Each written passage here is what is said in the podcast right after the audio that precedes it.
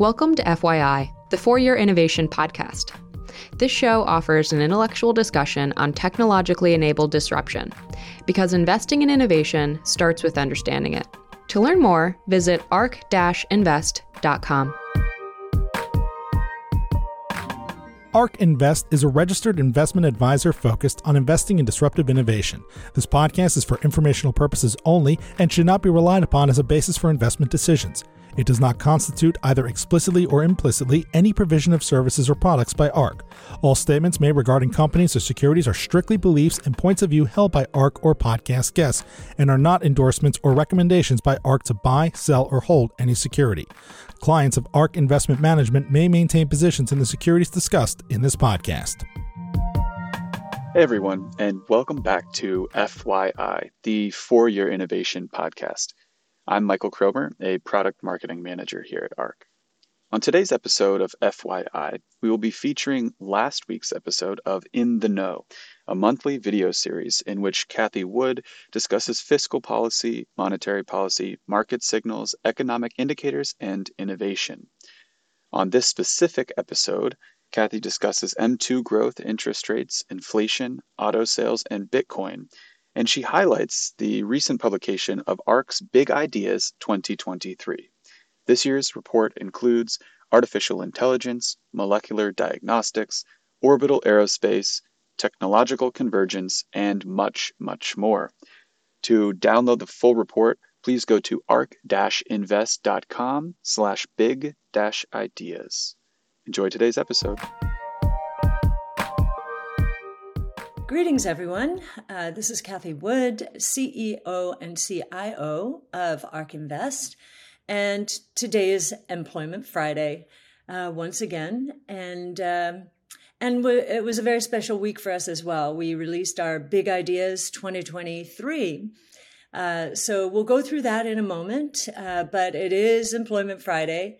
And today's employment report was quite a surprising one uh, throwing a lot of people for for a loop. So we'll go through through first fiscal policy, monetary policy, economic indicators. Importantly, that uh, employment report. Uh, we'll go through the market indicators, various financial market indicators, and then we'll get to big ideas 2023. All right, uh, so we'll move pretty quickly through through the normal drill, uh, so we can get to big ideas. Uh, so, fiscal policy. Um, well, on January 18th, uh, the Treasury hit up against uh, the debt ceiling and uh, now is, um, is maneuvering around using extraordinary measures uh, to prevent a default on our debt. Uh, now, we believe, uh, most uh, people believe, that these extraordinary measures will be good until some point in June. Uh, so, in June, and as we get towards June, there will be more drama. Uh, but we do believe after I think it was S&P or Moody's, maybe both of them downgraded U.S. debt when uh, when Congress reached an impasse um, no one wants to go through that again or be blamed for it, especially as we're now moving in toward another election year, a national election year. So we think there will be better behavior this time around. Um, and certainly hope so. Uh, monetary policy. Well, uh, we are now officially on a year over year basis in negative te- uh, territory uh, when it comes to M2. M2 is down 1.3% on a year over year basis as of December, and it looks like could be down almost 2% in January. Uh, we have not seen declines in M2 on a year over year basis since the Great Depression in the 1930s. Uh, now, it is true we went through an explosion in money that got us to 27% growth during COVID. I think that 27% growth rate was in February February of 21. Um, so we we have passed, we've cycled through that, and now we are going into negative territory. So uh, we think that bears careful watching uh, and, and may be the reason the Fed is softening its tune um, a bit. And we'll get into, into that. Uh, yield curve uh, minus 75 uh, basis points. So uh, long term interest rates are 0.75% below short term interest rates. Very unusual. Uh, and unusually an unusually long period of time that this has happened. You have to go back to the early 80s to see this uh, inverted yield curve and uh, and uh, uh, an inverted yield curve that has lasted as long as this one has. Um, now that means we believe that the the bond market sees much lower real growth and or much lower inflation in in the years ahead um, th- than the Fed does. And so uh, we believe that also is a reason that the Fed is softening its rhetoric. The Fed funds rate did go up this uh, this week, uh, February first.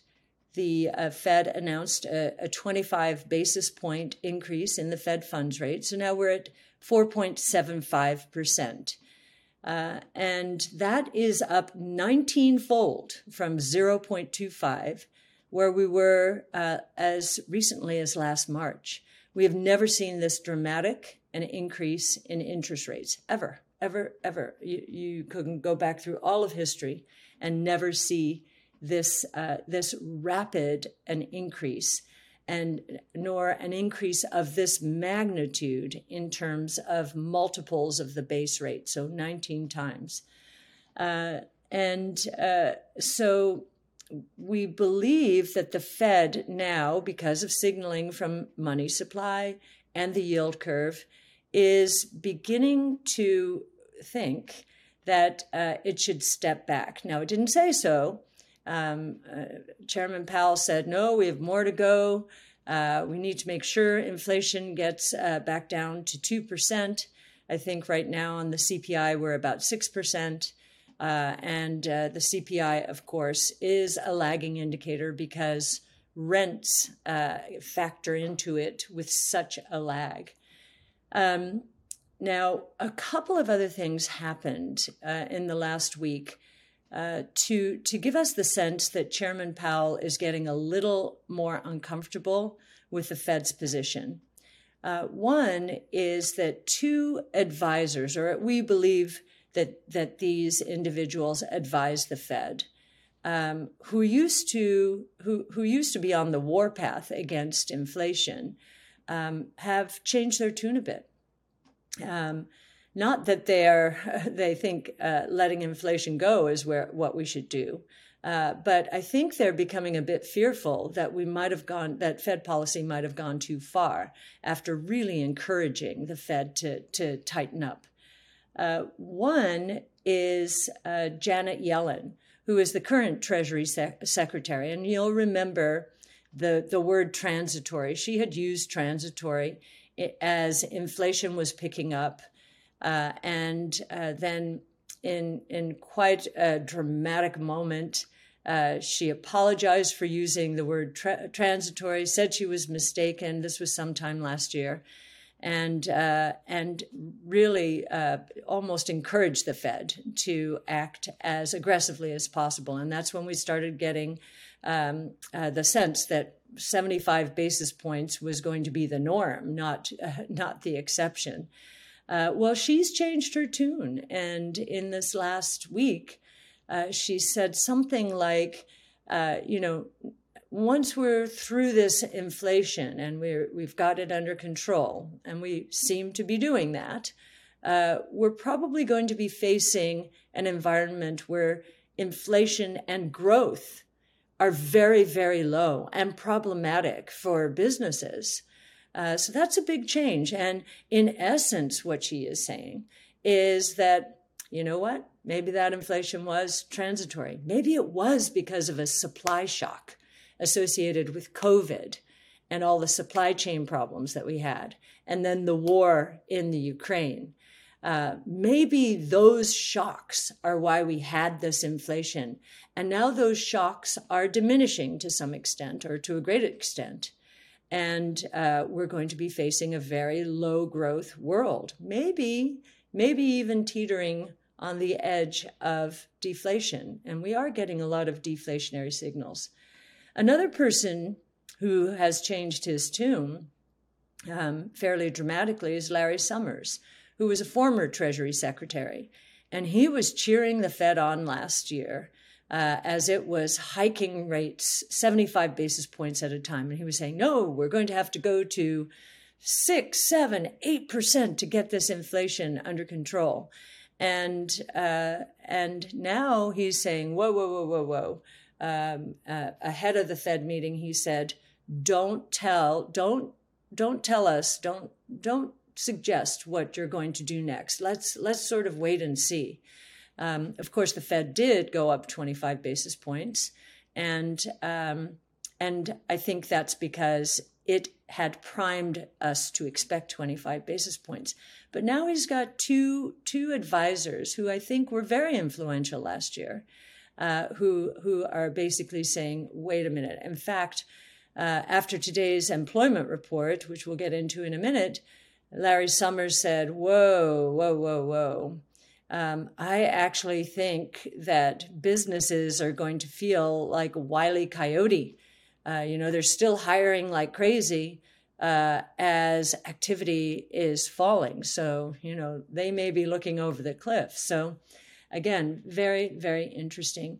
And then the other, I think, most important point coming out of the Q and A after the FOMC decision, so the Federal Open Market Committee decision to raise rates 25 basis points, uh, was Chairman Powell's answer to the question Do you believe we're in a wage price spiral? Uh, Lael Brent, Brainard, another Fed member, does not believe that.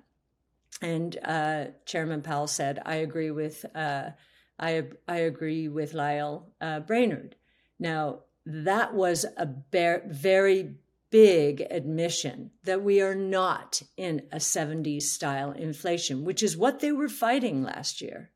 Uh, and uh, again, today the uh, the employment report corroborated this notion uh, that we're not in a wage uh, price spiral. Uh, so we've got so we've got a very interesting phenomenon. I've talked about the Phillips curve on this video before, and the Phillips curve basically says that. Um, that employment and inflation are positively correlated when one goes up, when, when employment goes up, the odds are high that inflation uh, will go up. Well, the history and experience of the last 40 years is that the opposite is true. That the stronger the growth was, especially during the 80s, 90s, the early parts of the 2000s, the stronger growth was, the lower inflation was. And so uh, I think I think that we're coming back to uh, that possibility. Whereas it seems as though the Phillips curvers, and you know, this is Keynesian economics uh, associated with uh, the Harvard School of Economics. Uh, it seems like the Phillips curve, which went out of style for the last 40 years, um, I mean, went out of style for the last 40 years, came back into style under Chairman Powell uh, is going out of style again. In other words, the evidence does not bear it out. So let's get to the um, this surprising employment report. Now, this is a January report, uh, heavily influenced by seasonal factors. We know that weather, especially in the Northeast, maybe not in Texas, uh, but it, especially in the Northeast, weather has been unusually warm, uh, and uh, with with little or no snow.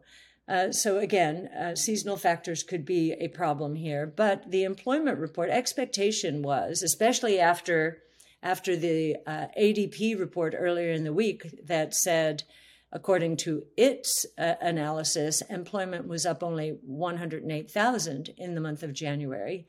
Um, and expectations for non-farm payroll were 188,000. The number was 517,000. Uh, I'm sorry, the expectations were 260,000. Last month was 188,000.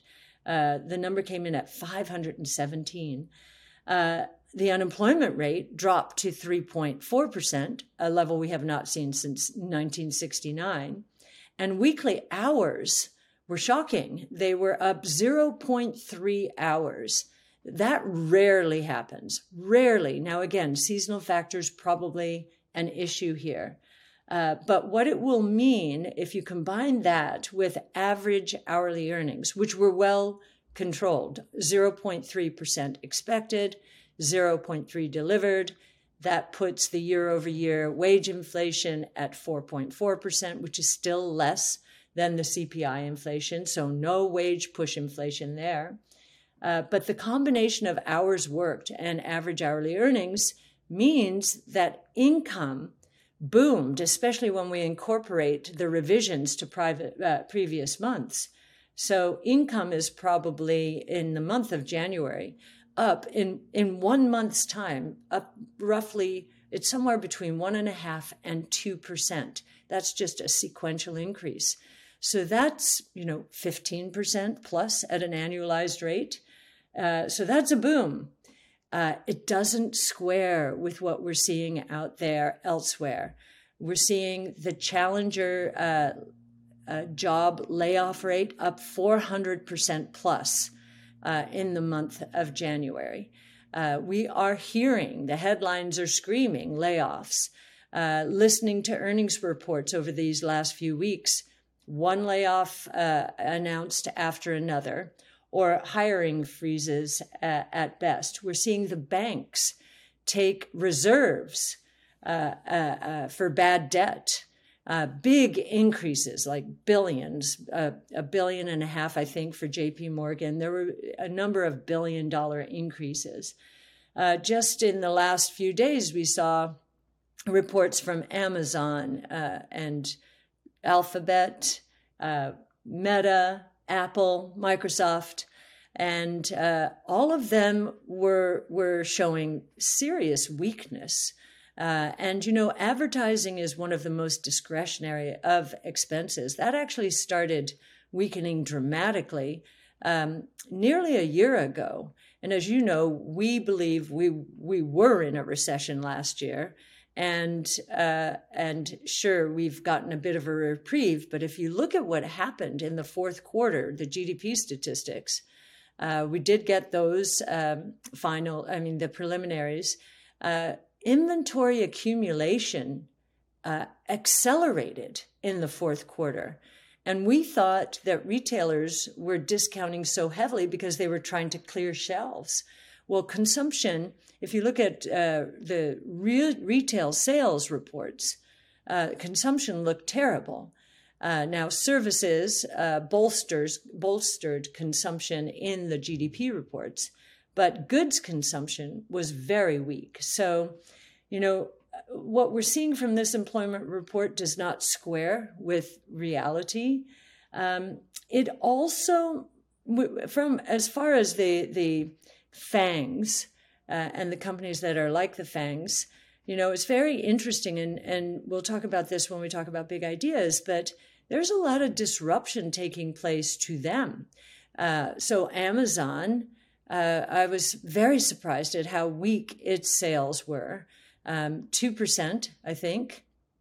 And uh, even its AWS uh, so Amazon Web Services, which was uh, the strongest part of the, the the company, growing in the thirty percent range for for a very long time, uh, is dropping the guidance for this quarter is down to fifteen percent as Google and Microsoft compete more aggressively. Um, but Amazon also has another issue, and that is social commerce. It's not a social network. So now that um, more and more consumers are buying in app. They're buying on Instagram, which is supported by Shopify. They're buying on Facebook. They're buying on TikTok. Uh, that's become a bit of a problem for Amazon.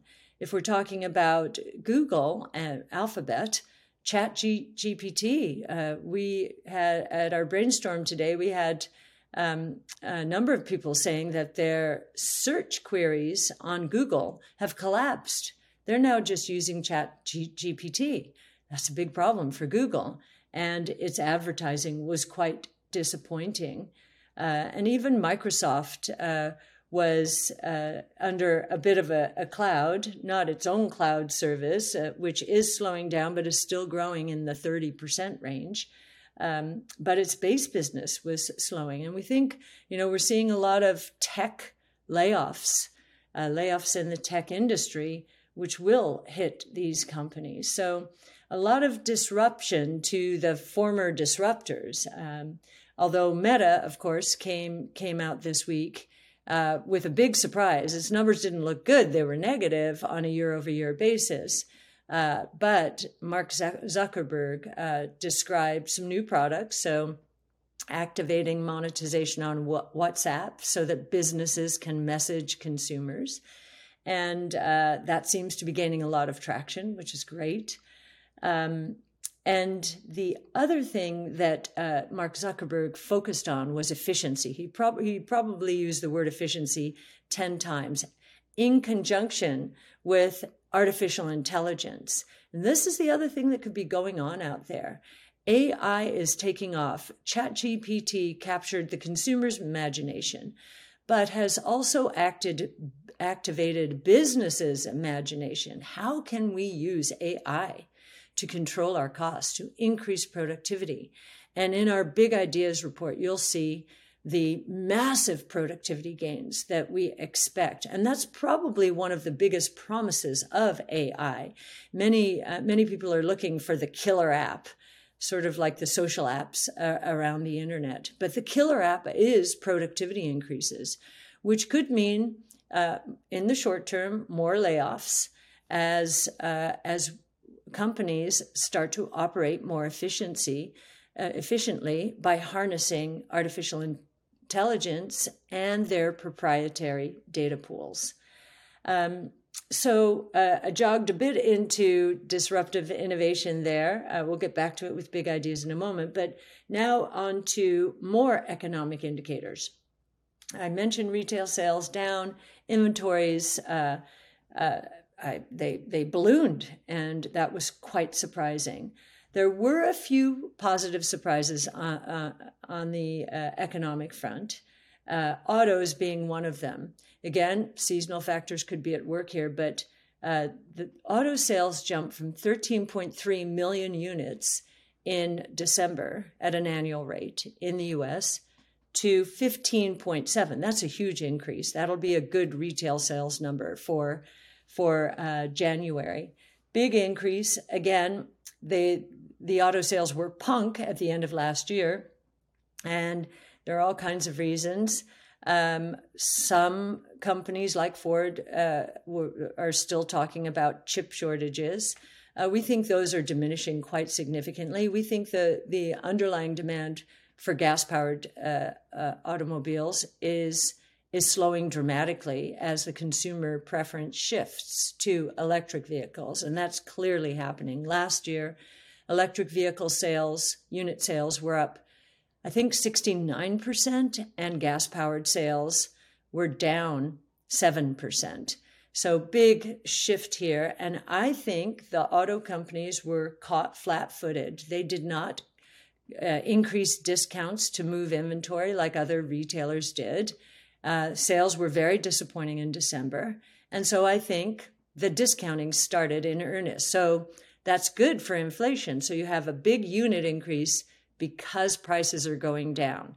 Uh, so this is again uh, flying in the face of uh, of the Phillips curve.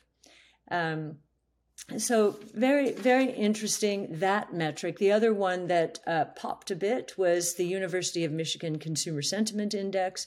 It moved from fifty nine point four uh, in December to sixty four point six. And I do believe that inflation coming down, which was part of that, uh, um, which was also a message from the University of Michigan Sentiment Index, uh, that inflation coming down makes consumers feel better. But 64 is a far cry from 100, which is where we started the journey, the descent. Uh, so, but nonetheless, uh, a bit of a recovery. Okay, now on to market indicators. So the equity market uh, had a very nice month. Year to date, and that's through today, uh, just pulled that up as I was doing this. Year to date, um, communication services, so that would include uh, Meta, which had a huge move on its quarter, um, up 21%, consumer discretionary 18%, tech up 14%, and innovation based strategies, pure play innovation, disruptive innovation strategies had an even better month. Uh, on the downside, and these were actual negatives, uh, were some defensive sectors like utilities uh, down 3.8 and healthcare down 0.6, although I'll say the genomics part of healthcare um, had a very nice month. Uh, and then energy was down 3.8%. And I think part of that was a rebalancing away from energy, which was had a spectacular move last year. It was up more than 60% in the equity market. It was the only, I think it was the only sector finally that was up for the year. Um, now, but what is surprising about the 3.8% decline in the energy index is that there are expectations that now that China is off of zero COVID, that um, that it will um, it will cause a boom in demand for energy. We don't think that's going to be the case. Uh, we believe that that China has been building inventories uh, because it's getting a great deal. It's getting Russian oil for a 40% discount to the market price. Um, and uh, so there's an incentive to build inventories. And we think uh, India is doing the same thing. So we don't think a, a, a big increase in demand uh, from, from China based on the r- return from COVID is going to uh, is going to drive the energy price up as much as many others think. And in fact, the price has been falling in recent days. We're we're moving towards that seventy dollar mark. Um, other uh, other markets. Um, well, uh, I think the fixed income market is leading the Fed. That, by the way, usually happens. Um, we have the 10 year Treasury yield, which peaked last October at 4.3% is down to 3.5%. So it in October started to see something, and it probably was disappointing holiday sales, uh, that suggested that the Fed would change its tune at some point. It also saw commodity prices coming down, which were pretty obvious to see. Um, so the the um, the bond market leading the Fed spreads coming down is associated with a risk on market. So the, the difference between junk bond yields, uh, so higher risk company debt, and, uh, and the yields uh, uh associated with treasuries, so much safer debt, um, those spreads are coming in. So that's uh, corroborating that we're, we've entered more of a risk on market. Um, on the commodity front, we see commodity prices uh, from their peak, the CRB index, which um, is a composite of commodities, down 13%, and it is down year over year also. Oil uh, is down 43% from its peak, which was nearly a year ago, March 7th of 22, uh, down to 73.5 now, and it's down roughly 10% uh, no, 18% on a year over year basis. These, this is what's going to get into the indexes. The gold price, which has been supported, we think, by Chinese buying, Chinese central bank buying, is um, still down 10% from its peak. Its peak was way back in August of 2020. Uh, and it, it, but it is up 3% on a year over year basis. When it comes to crypto, uh, Bitcoin is has had a spectacular start to the year, up 39%. It's more aligned with innovation strategies performance. Um, and so up 39%, but it is down 39% on a year over year basis. Uh, as many other assets are down on a year over year basis, still because of what happened with monetary policy last year. So we're in a risk on market. Uh, and it, you know nothing goes straight up and we don't want it to we want orderly markets but it sure is nice uh, to be um, to be on the other side of what we believe when history is told uh, will be a, a, mistake on the part of the Fed. This inflation was transitory, and we do believe that interest rates uh, will start uh, coming down toward the end of this year.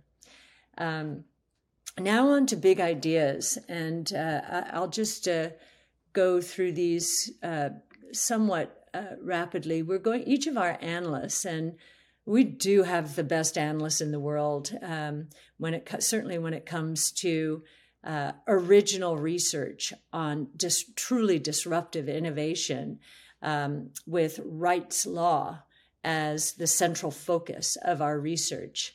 Wright's law says for every cumulative doubling in the number of units produced, costs associated with uh, each technology drops at a consistent percentage rate.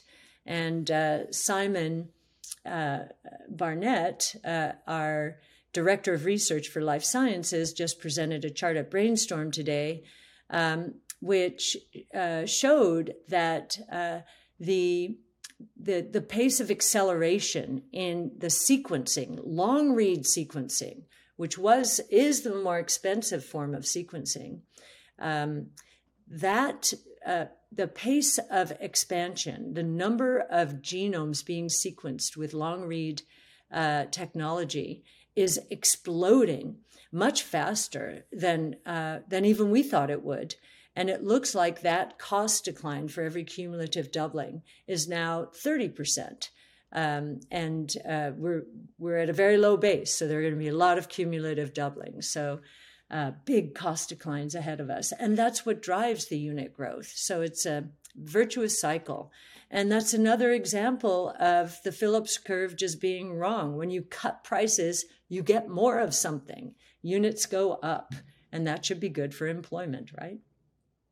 Okay, so let's go through some of the uh, uh, big ideas. And I just want to set it up by saying we focus a lot in this. Uh, in this big ideas on technological convergence. So this is this means, you know, S curves feeding S curves. So I just described cost declines causing an S curve.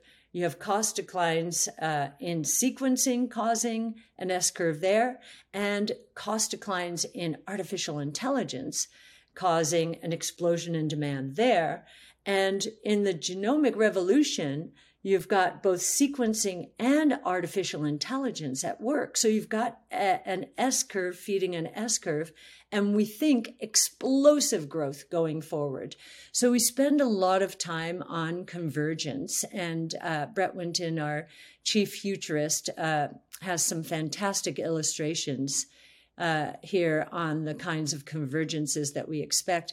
And he also focuses on uh, that that you know we're we've grown up in a linear world really the last 50 years and if we're right that we're entering into an exponential growth world then real GDP growth should kick up here if you look at the consensus forecast between now and 2040 uh, you'll see it averages this is real GDP about 2.6% if we are right and these S curves started feeding S curves. And these uh, new technologies start to be, uh, are, are integrated into our everyday life. They go mass market. Um, the forecast that would be consistent with technological history and consistent with these uh, new technologies would not be 2.6% GDP growth per year, but more like 8.5% GDP growth per year, um, with growth between now and 2030 uh, being roughly 6.1%, accelerating thanks to super exponential growth to 10.7% um, between 2030 and 2040. So uh, look for the convergence piece uh, and uh, learn more about how economic statistics are going to change. They're all going to be lagging this. That we know. It's, it's already happening. Um, but it's going to happen more and more going forward meaning we will have to be much more skeptical about the economic statistics, the readouts that we're seeing, than we have been historically. Um, we go into AI and training costs that are dropping at a 70% annualized rate when you analyze both the hardware and the software involved in AI. Think about that. If you cut the cost of something 70% per year, you're going to get a lot more of it. And just to give you a sense of this, GPT-3 performance, it took, it, it cost in 2020, just really two to three years ago, it cost, um, uh, it cost 4.6 million dollars to train a G, a model with GPT level performance. Today, it costs 450,000 and by 2030 we think it'll cost $30. Uh, so we're going to see artificial intelligence impact every industry, every every company, and and companies not harnessing it are really going to lose out. And the biggest the, the, the, the biggest impact, as I mentioned before, is going to be on productivity. And we we do believe that there's a $14 trillion market out there uh, by 2030 for um, for uh, uh, uh, for companies to harness and and and for productivity to enjoy the productivity lift uh, that we expect. And and that that forecast that 14 trillion is associated with a, a fourfold uh, plus increase in productivity so again digital consumers uh, where we talk about the shift from uh, linear TV to connected TV. And it is going to be dramatic during the next few years. Uh, we talk about sports betting. Uh, we talk about NFTs and digital assets and property rights and how important they will be in the digital world and how much GDP they will create. We talk about digital wallets and how they really are going to usurp uh, much of the role of bank branches. And I think the most provocative uh, chart in the digital wallet section is uh, helping people understand the number of steps uh, between a buyer and a seller these days. It's nine in the open loop credit and debit card transaction. Uh, and the fees associated with those nine steps are 2.6%. If we move to a closed loop, uh, closed loop balance funded transaction, where really it's the the the buyer and the seller are working through these digital wallets, the, those nine steps will collapse to three, and the savings will be 2.4%, which could be spread among buyers, sellers, and the digital wallets themselves. So, really interesting work there public blockchains. Um, we we go through and show why we're even more confident now uh, that crypto assets are going to rival and redefine traditional asset classes. Crypto assets being valued uh, at the end of 22 at roughly 1 trillion. We could see 25 trillion, a 25 fold increase by 2030. I know that our Bitcoin uh, price got a lot of press this week, our price forecast. And, and yes, we are recommitting to the million dollars. Uh, of course, we've had to take um, assumptions for corporate corporate treasury uses of Bitcoin on balance sheets and nation state treasury uses. Those have come down a bit.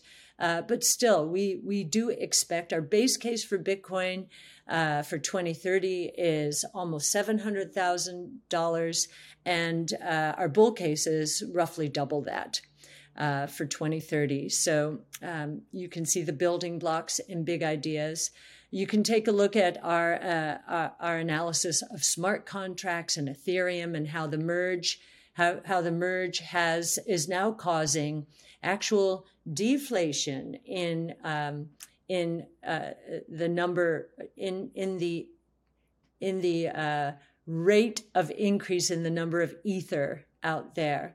In other words, right now Bitcoin is uh, inflating at roughly, I think 1.7%, so the supply 1.7% per year as it moves towards its mathematically metered 21 million units.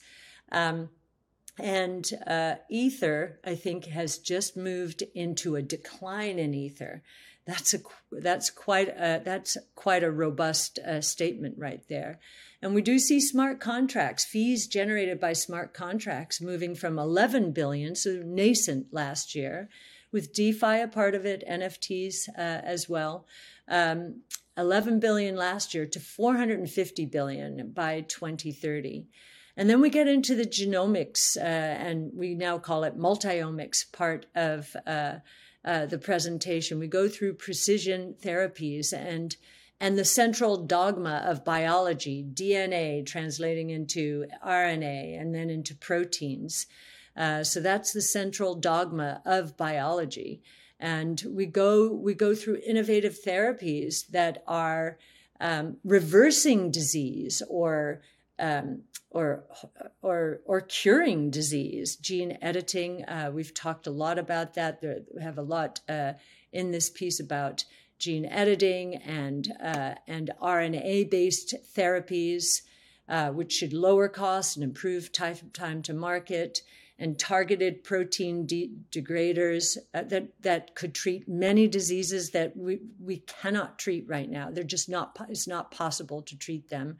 We go into molecular cancer diagnostics, which we believe will help us find cancer in stage one, even pancreatic cancer, and go through uh, early detection tests, which we call cancer moonshots, and um, and uh, how important they will be to treating cancer.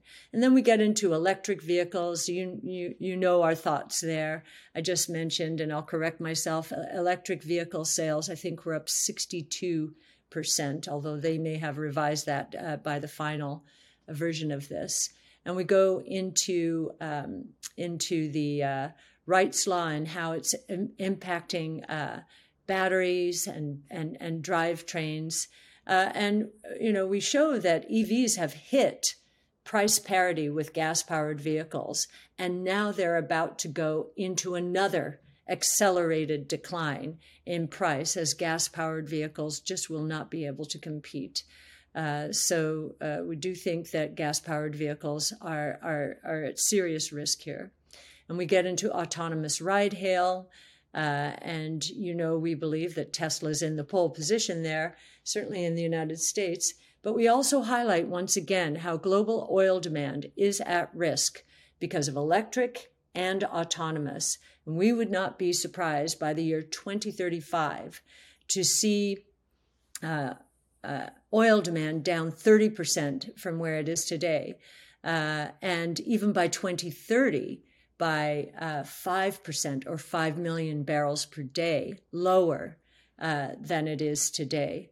So, um, and we also could, we also believe that auto sales may have peaked in 2017. That ride hail, uh, both uh, human driven and that soon autonomous, are going to continue driving down the demand for autos because the capacity utilization associated with ride hail vehicles is so much higher than personally driven vehicles. Uh, and then we go into autonomous logistics and how uh, drones are, are going to um, collapse the cost of, of the deliv- delivery cost, uh, the delivery cost of local small items down by 22 fold from $5.40 to 25 cents. Uh, and that's per delivery. Now, this will be at scale. That's not how low the price will be to start. In fact, the umbrella price is that $5 price um, from uh, traditional delivery. Uh, but uh, over time, competition will drive that price down to 25 cents. And we go through the world. Tasha Keeney did a, a, a great, a very comprehensive job this year of showing uh, how much delivery costs are going to collapse. And finally, we go into robotics and 3D printing. And I think the big surprise here is that robotics is the technology now. Now that, that the multiomics revolution is well underway, robotics, believe it or not, is the most nascent uh, uh, technology out there. And we do believe that uh, from such a low base, I think we're estimating unit sales of industrial robots in 2022 were somewhere between the 600 and 700,000 uh, unit range. We think those are going to scale into millions upon millions um, because the performance has increased 34, 33 fold over the last uh, over the last seven years, just seven years. Uh, so much so that Amazon is um, adding a thousand robots a day. Uh, and by the year 2030, we wouldn't be surprised to see Amazon uh, adding more robots than people. Even though the number of employees will continue to increase, robots will increase uh, more. Just to give you a sense of how low the penetration is in manufacturing right now.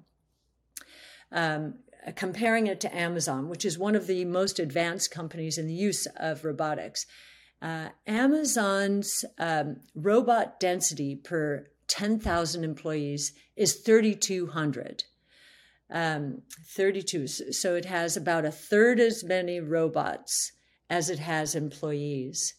In the manufacturing sector, that number is 140, so 1.4%. So 33% for Amazon, 1.4% for manufacturing. And that's because the costs have been too high and they haven't been capable enough. But AI is changing that. And then we go through uh, uh, 3D printing and how and how in healthcare, in healthcare, 3D printing is uh, reducing operating times on average by 30% and increasing performance as measured by surgical accuracy and results, really important, by 40 to 50%. Phenomenal increases. Oh, and one more thing orbital aerospace. This again, Sam Korus has done amazing work here on reusable rockets and how quickly we're able to refurbish them now, uh, and uh, our expectations for Starlink, and uh, uh also uh, delineates how satellite uh, broadband, think Starlink, could generate $84 billion in annual revenue over the, the next uh, 10 years. Uh, and and that's because a lot of people don't have access to broadband. I think it's two to three billion people around the world.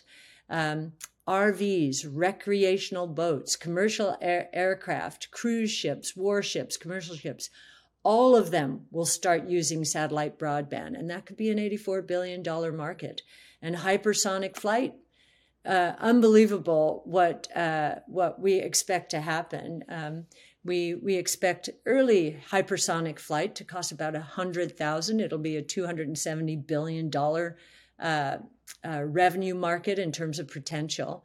Uh, but Starship could take that uh, hundred thousand dollar uh, price tag for a flight down to 18,000 and rapidly reusable starships 1800 so you know that's uh, th- that's terribly exciting and is going to change is going to make the world a much smaller place and take us into new me- meaning earth a much smaller place but take us into whole new realms of space so really exciting so Hope uh, hope you enjoy our big ideas 2023. It's a lot of hard work and every part of the organization. I think when you look at the the the graphics, the design, uh, our design team did a magnificent job this year. And it's every part of the organization that gets involved in Big Ideas 2023.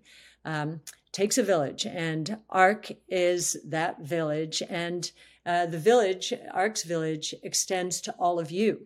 Um, and it certainly extends to all of you who, you know, who give us feedback about big ideas, about all of the research that we put out there on Twitter and LinkedIn and um, and elsewhere. So uh, keep those messages coming. It makes us better, uh, and we want to stay in communication with you. So, with that, uh, enjoy Big Ideas 2023, and I'll be back to you next month. ARK believes that the information presented is accurate and was obtained from sources that ARK believes to be reliable. However, ARK does not guarantee the accuracy or completeness of any information, and such information may be subject to change without notice from ARK. Historical results are not indications of future results. Certain of the statements contained in this podcast may be statements of future expectations and other forward looking statements that are based on ARK's current views and assumptions and involve known and unknown risks and uncertainties that could cause actual results, performance, or events to differ materially from those expressed or implied in such statements.